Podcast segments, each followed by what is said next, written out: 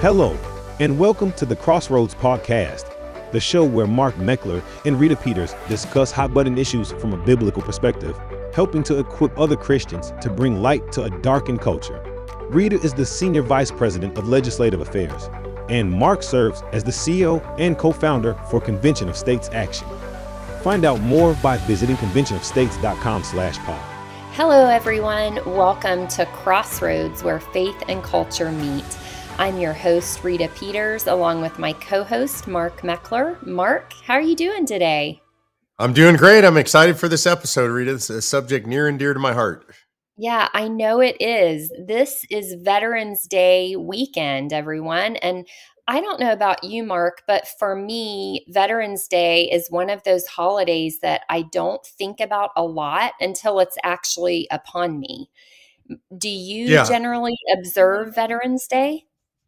Um, you know, I hadn't until my son went into the military. My son did four years in the Marine Corps, and it really caused me to think about what it means that folks are actually willing to sign on the dotted line. And, you know, when they take that oath, Rita, it's kind of amazing. I didn't realize until I watched my son do it. They take an oath to defend the Constitution against all enemies, foreign and domestic. So obviously what we do, uh, trying to work a constitutional solution to the nation's problems, that's exceptionally meaningful to me. So since he joined, uh, and that's a few years back, yeah, I think about it a lot.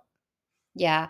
Well, I have just grown up with incredible respect and admiration for our men and women in service. Mm-hmm. My dad was career Air Force, so I just, I grew up around the military. I moved around a lot and saw how hard these men and women work and, you know, witnessed how much they love their country and the sacrifices they made. So I'm excited to do this program today. You know, I did a little bit of research. Veterans Day started as a day to reflect on the heroism of those who died in our country's mm-hmm. service, and it was originally called Armistice Day. It fell on November eleventh. That was the anniversary of the signing of the armistice that ended World War One. And then in nineteen fifty-four, the holiday was changed to Veterans Day in order to account for all veterans in all wars, which I think is very appropriate. So in honor of Veterans Day, Mark, we're going to interview a veteran whom we know and love a lot because he works with us at Convention of States Action. His name is Bud Cornwell. Bud, welcome to Crossroads. Thank you very much, Rita. It's a pleasure, as always, to be with you guys. Now, Bud serves as our technical services manager at Convention of States. That just means that whenever I or someone else is stuck with our technology, Bud is on speed dial for me. He's my go-to guy, and he gets me out of a lot of fixes all the time. But I know we all at Convention of States know Um, how proud Bud is of his years of service. And, you know, as he should be, um, he is very open about that. And we love that about Bud. So let's just start, Bud, by having you tell us why you joined the military and what that was like for you. Rita, I grew up in rural Louisiana in the middle of nowhere for years. However, I was part of the Boy Scouts, specifically called the Explorer Scouts. And my scoutmaster was a retired Marine Lieutenant Colonel. He was pretty hard on us, if you know what I mean. And we did a lot of winning, canoe races, all kind of stuff.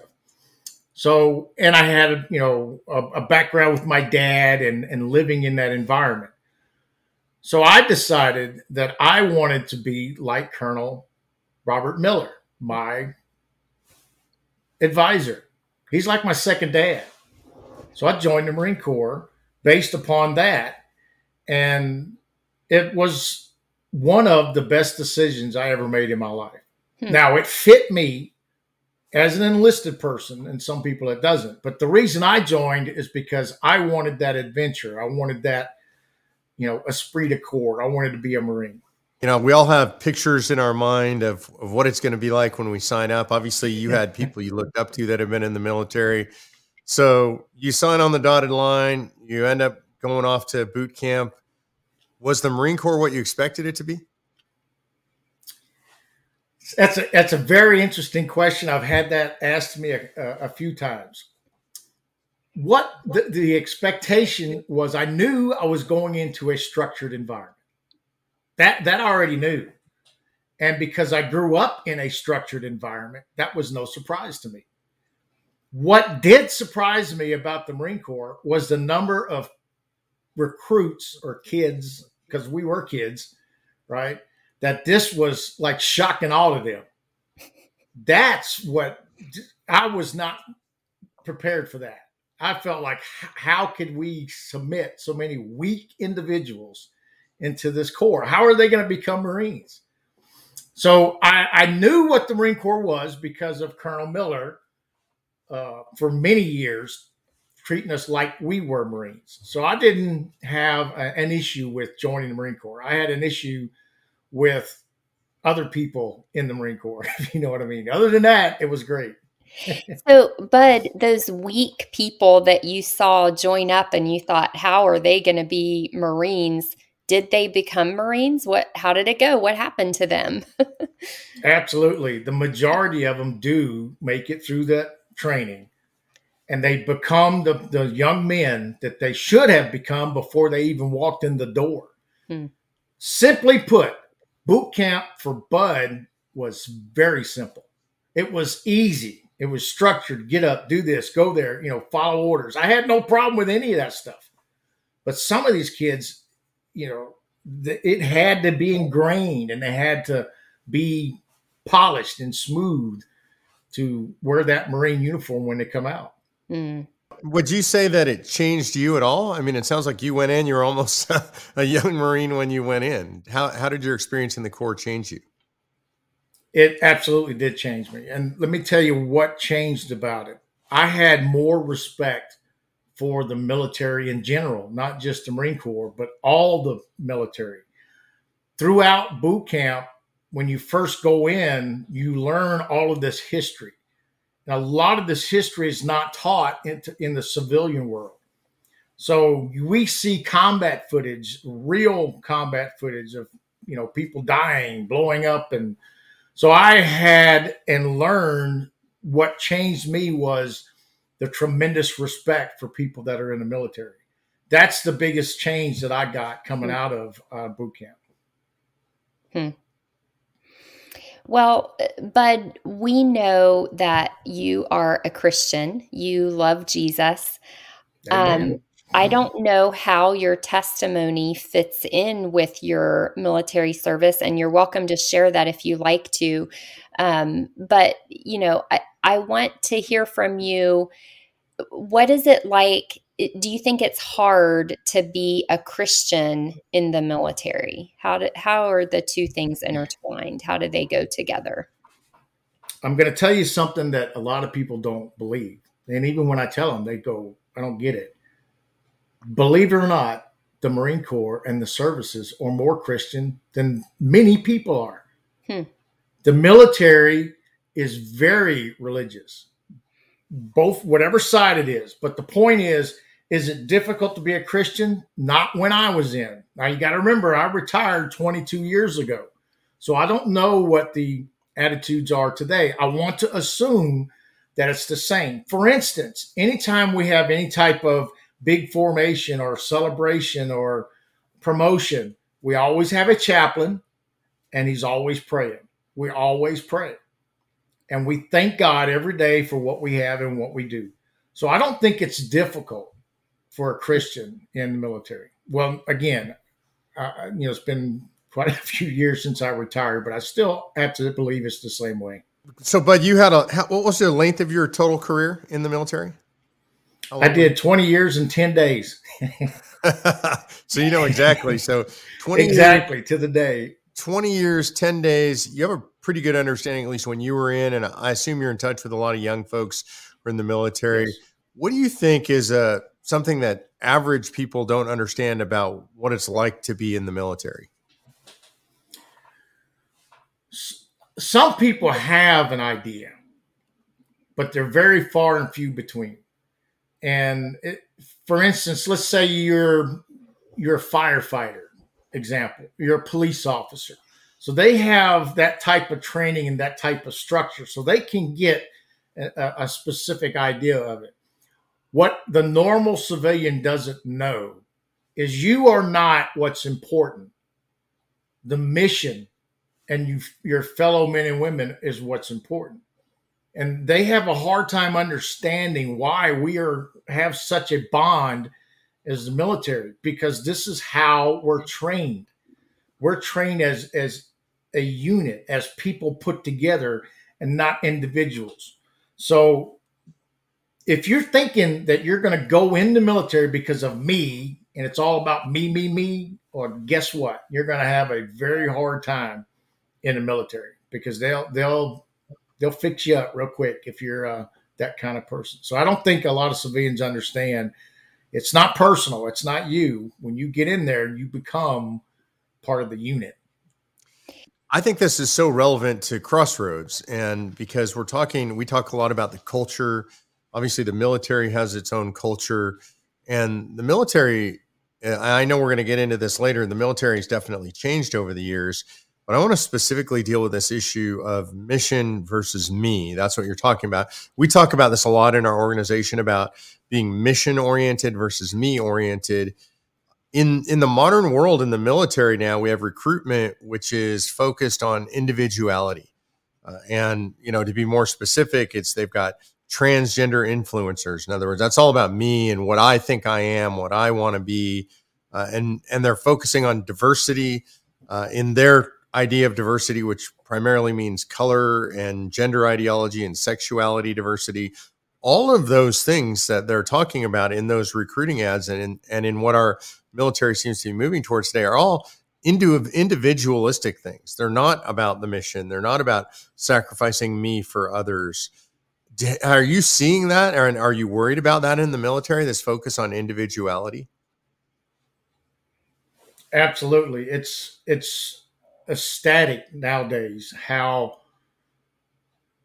the what what is happening is these people that become these military men and women are still so self-centered because of the culture, that when something normal, normal operation or normal orders or normal attitudes or somebody screams at them, which is normal in the military, they go off in left field and they take it personal. And that's very difficult for any unit to, to be able to withstand, is when people think that it's personal. It's not personal. You're screwing up, and because you're screwing up, you're affecting the whole unit. You need to understand that. You need to stop doing what you're doing so that the unit can be safe and do what they're got to do. Right. And a lot of these, a lot of these kids are like you're talking about with this me, me attitude. They put it to you this way.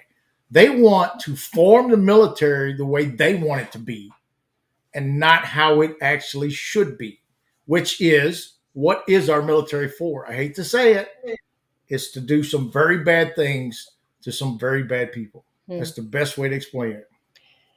You know, it's it's interesting, um, Mark. I, I picked up on the same thing and wanted to comment on that too. This idea of mission first, mission before me, is something we talk a lot about in our organization. And, you know, it's interesting because our our culture in America, I mean, we're we're known throughout the world as being a very individualistic society, but it seems like historically the military has been maybe the one place where that's not the case. And it seems to me, I am a civilian, but it seems to me like it really has to be that way. Like, how do you how do you have an effective military that's capable of doing the things that it needs to do if people are f- focused on themselves rather than just focused on joining together to accomplish the mission, right? It doesn't seem like that would work very well.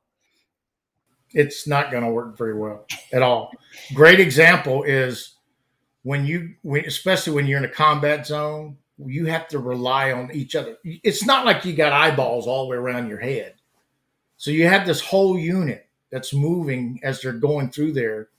And that you're relying on those people to see what's going on and make sure that you understand to keep us all alive. So it's it's a interaction that's tremendous. You're talking about trust. Can you imagine being in in, in a unit and you're going on a mission for the first time, and half a dozen of them you've never met in your life? But guess what you have to do? You have to put one hundred percent trust in them. And you've never even met them. You don't even know who they are. What do you have in common? The military, the structure, the discipline, the training. That's what makes being in the military easy to handle, because you don't have to do it by yourself. Mm. You do it as a team.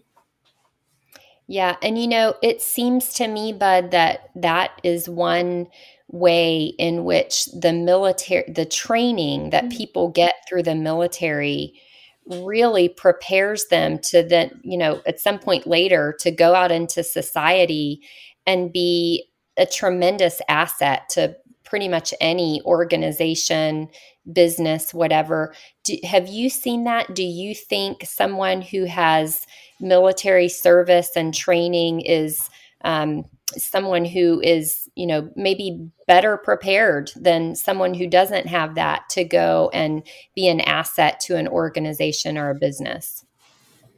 I can tell you this much, it's very easy for a military guy to handle any type of, of letdown. Hmm.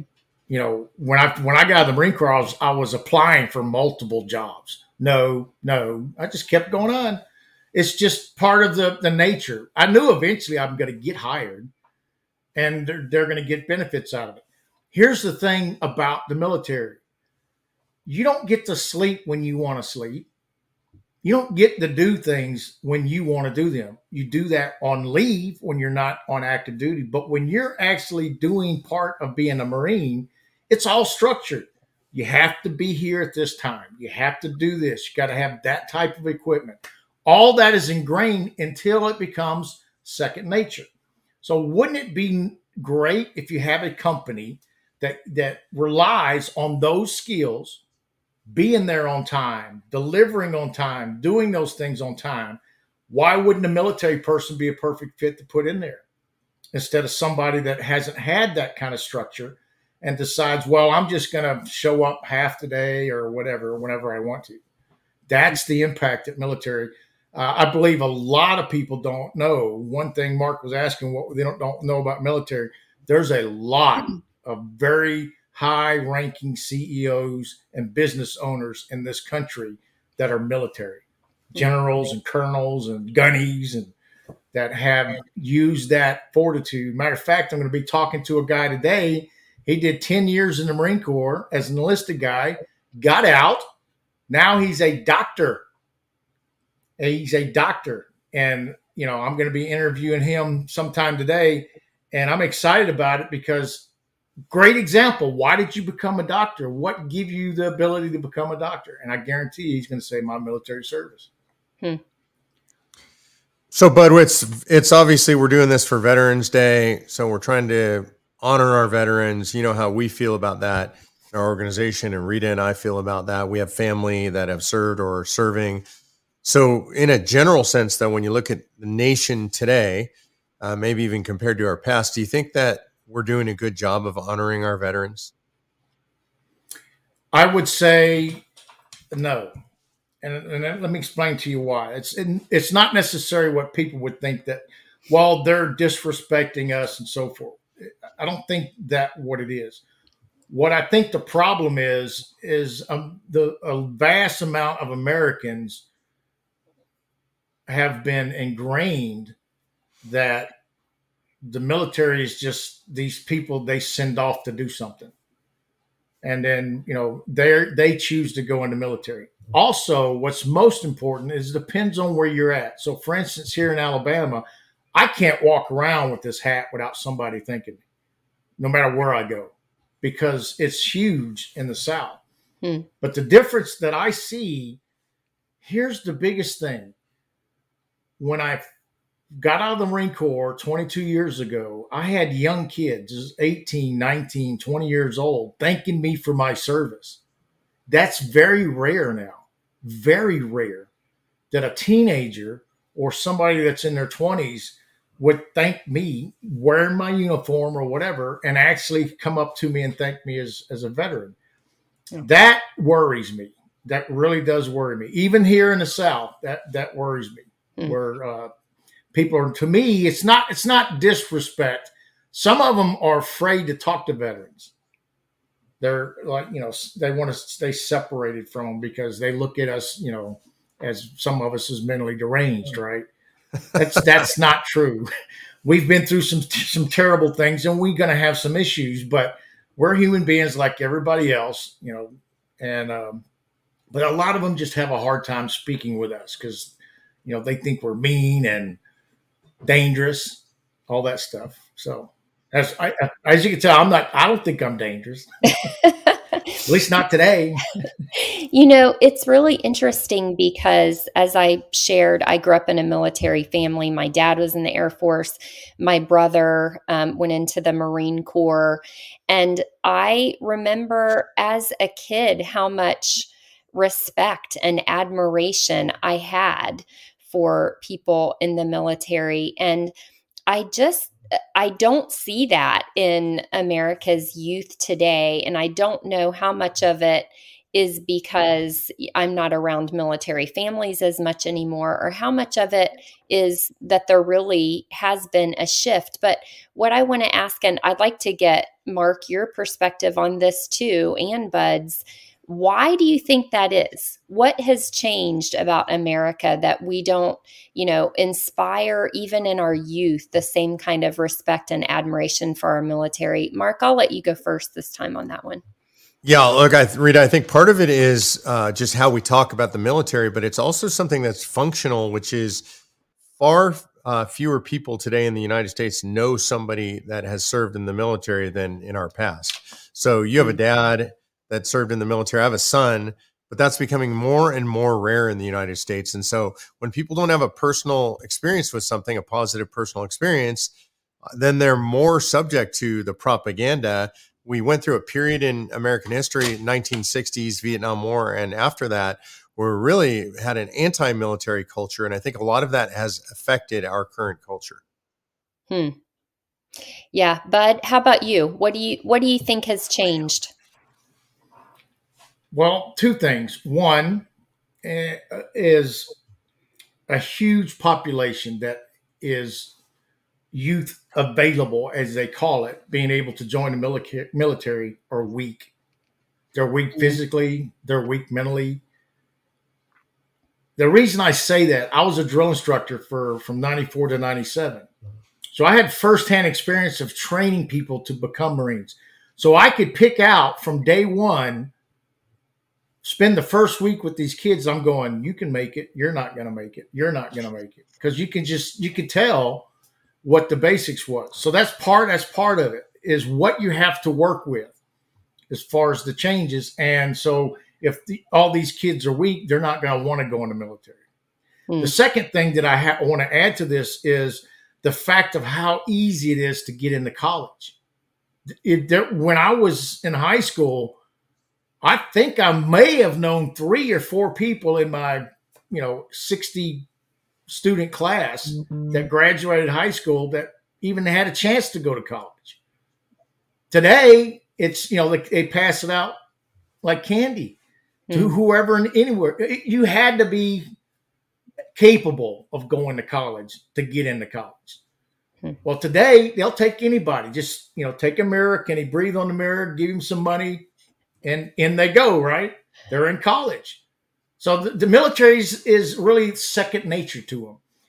During our time frame, the military was a, believe it or not, a primary. It was in the bucket for you to do when you graduated high school. It wasn't, you know, secondhand, you know, if nothing else works, I'll go in the military. It was always part of that, making that determination what you want to do with your life. I don't think that's there anymore.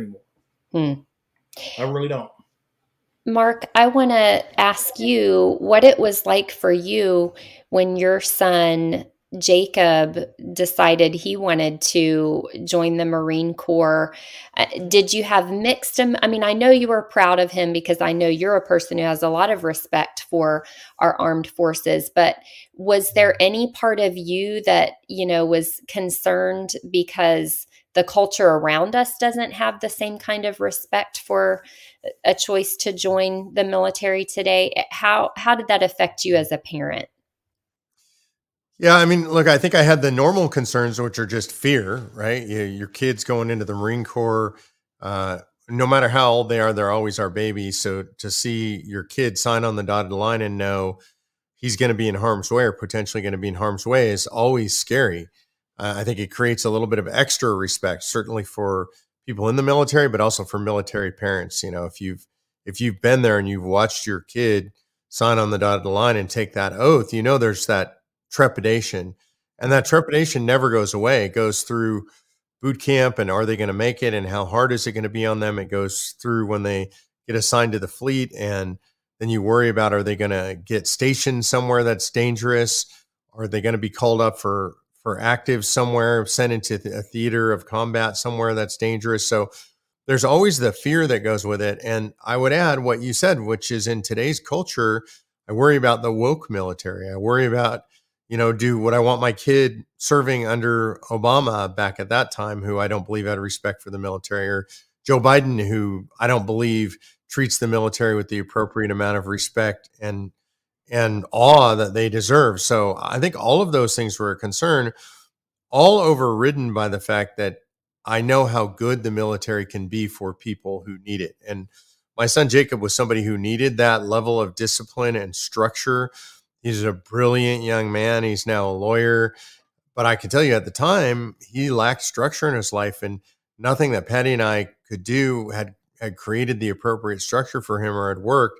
And so to put him in a place, or ha- he put himself in, to have himself put in a place where he knew he was going to get the rails that he needed to run on, that part was very comforting. And I would say in the end, he came out a man. I mean, it really transformed him.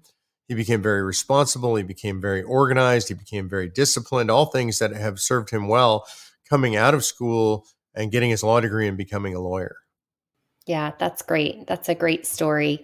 Um, all right. Well, we are quickly running out of time, but last question, I want to spend a couple minutes on this. Again, we're doing this program because it's Veterans Day weekend. What are some ways that people can observe Veterans Day and honor our veterans on Veterans Day weekend, and maybe just on other days? Bud, how can we, what should we be doing?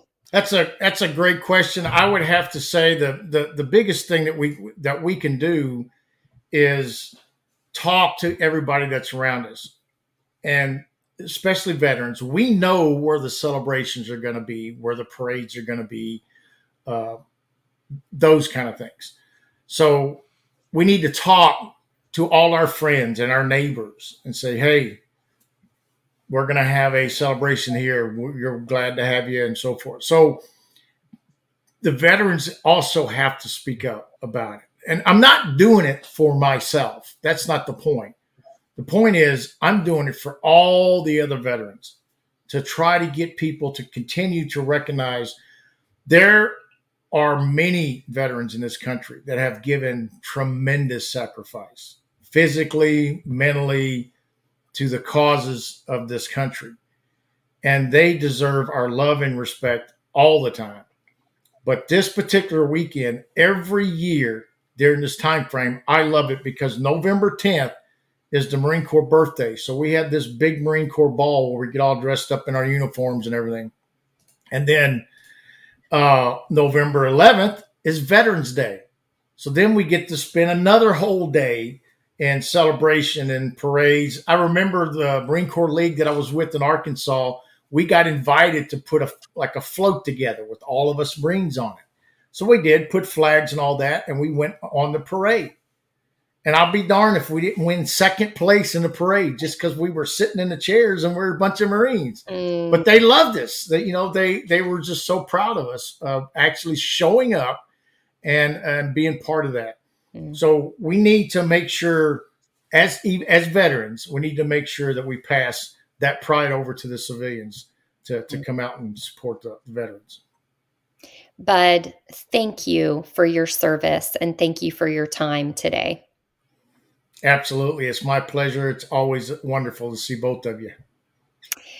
And on behalf of our little Crossroads team, I want to just say a personal thank you to those veterans listening or watching the program today. We appreciate your sacrifice and we're grateful for your service. I also want to thank our generous sponsors at Blue Ridge Chimney Services, Blessings Christian Bookstore, Sunshine Ministries with Christian Radio, Wishing Well Florists and Travel Services, and our good friends at New Beginnings Church and Garber's Church of the Brethren in Harrisonburg. Thank you all for listening and for your encouragement. If you would like to make a donation to help keep Crossroads on the air, you can do so by check to Crossroads at P O Box eight eighty-one, Harrisonburg, Virginia two two eight oh three. I'm Rita Peters with Mark Meckler, inviting you to join us again next week for another edition of Crossroads, where faith and culture meet. Thank you for listening to the Crossroads podcast. To learn more about Convention of States, go to convention of states dot com.